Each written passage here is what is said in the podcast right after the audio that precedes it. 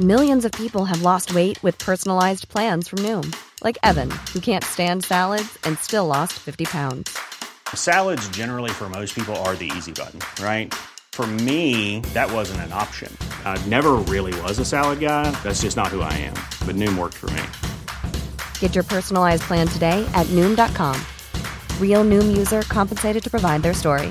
In four weeks, the typical Noom user can expect to lose one to two pounds per week. Individual results may vary.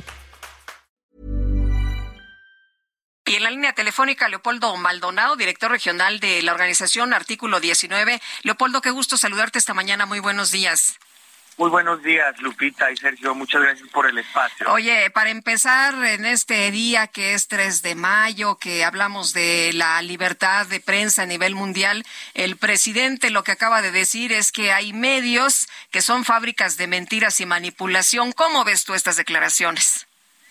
Pues es lamentable porque precisamente en los eventos que están teniendo lugar eh, por parte de la UNESCO para reivindicar el trabajo periodístico, eh, hay una enorme preocupación a nivel mundial por este tipo de discurso que pretende socavar la credibilidad y la legitimidad del trabajo informativo de periodistas y medios de comunicación. Sin duda hay un enorme reto ético y un enorme reto en la función social que tienen los medios de comunicación, pero lo que eh, siempre hemos señalado es que cuando vienen desde el Estado, desde la jefatura del Estado, desde la cabeza del Estado mexicano, este tipo de señalamientos tienen otras intenciones. Y es eh, el que no sea sujeto al escrutinio público eh, la labor o la función de los funcionarios públicos, que eso es básico en democracia. Es lamentable en un país donde agreden a la prensa cada 13 horas. Eh, artículo 19 documentó eso, caso por caso, 696 agresiones cometidas tan solo el año pasado, de las cuales 12 fueron asesinatos, y aún así el discurso del presidente no cambia. Eso es lamentable. Eh, Leopoldo, hemos visto que constantemente el presidente ataca a periodistas. De hecho, veía yo en broma eh, ya una, pues una respuesta de Carlos Lorete Mola que para cualquier cosa, eh, pues ahora la respuesta del presidente es ¿y Loret qué? en el sentido de que, bueno, pues lo importante realmente es cuánto gana Lorete Mola, lo importante realmente es cuán corrupto puede ser un periodista en particular. ¿Cómo ves tú esa actitud que ya es sistemática y que de hecho le funciona bien al presidente en términos de popularidad? Pues desafortunadamente eh, solamente pone más en riesgo a las personas señaladas y obviamente también a el resto del gremio periodístico.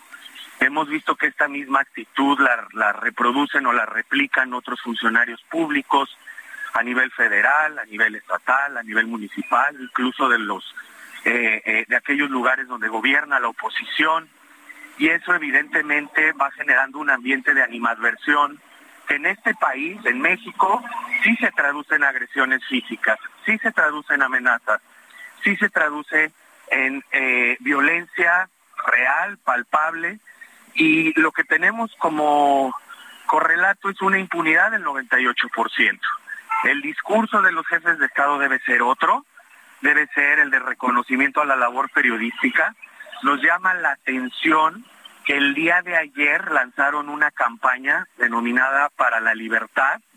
El gobierno de México, con la presencia del vocero eh, de la presidencia, Jesús Ramírez, del subsecretario de Derechos Humanos, Alejandro Encina, con presencia de la ONU, de la Unión Europea, del cuerpo diplomático, y eso, y este tipo de actitudes y de señalamientos al día siguiente de lanzar esa campaña de reivindicación de la defensa de derechos humanos y de del trabajo periodístico, pues es contradicha por el propio presidente. Entonces, ¿qué sentido tienen estas campañas cuando todos los días, desde la conferencia matutina, se está señalando de esta manera y descalificando a la prensa.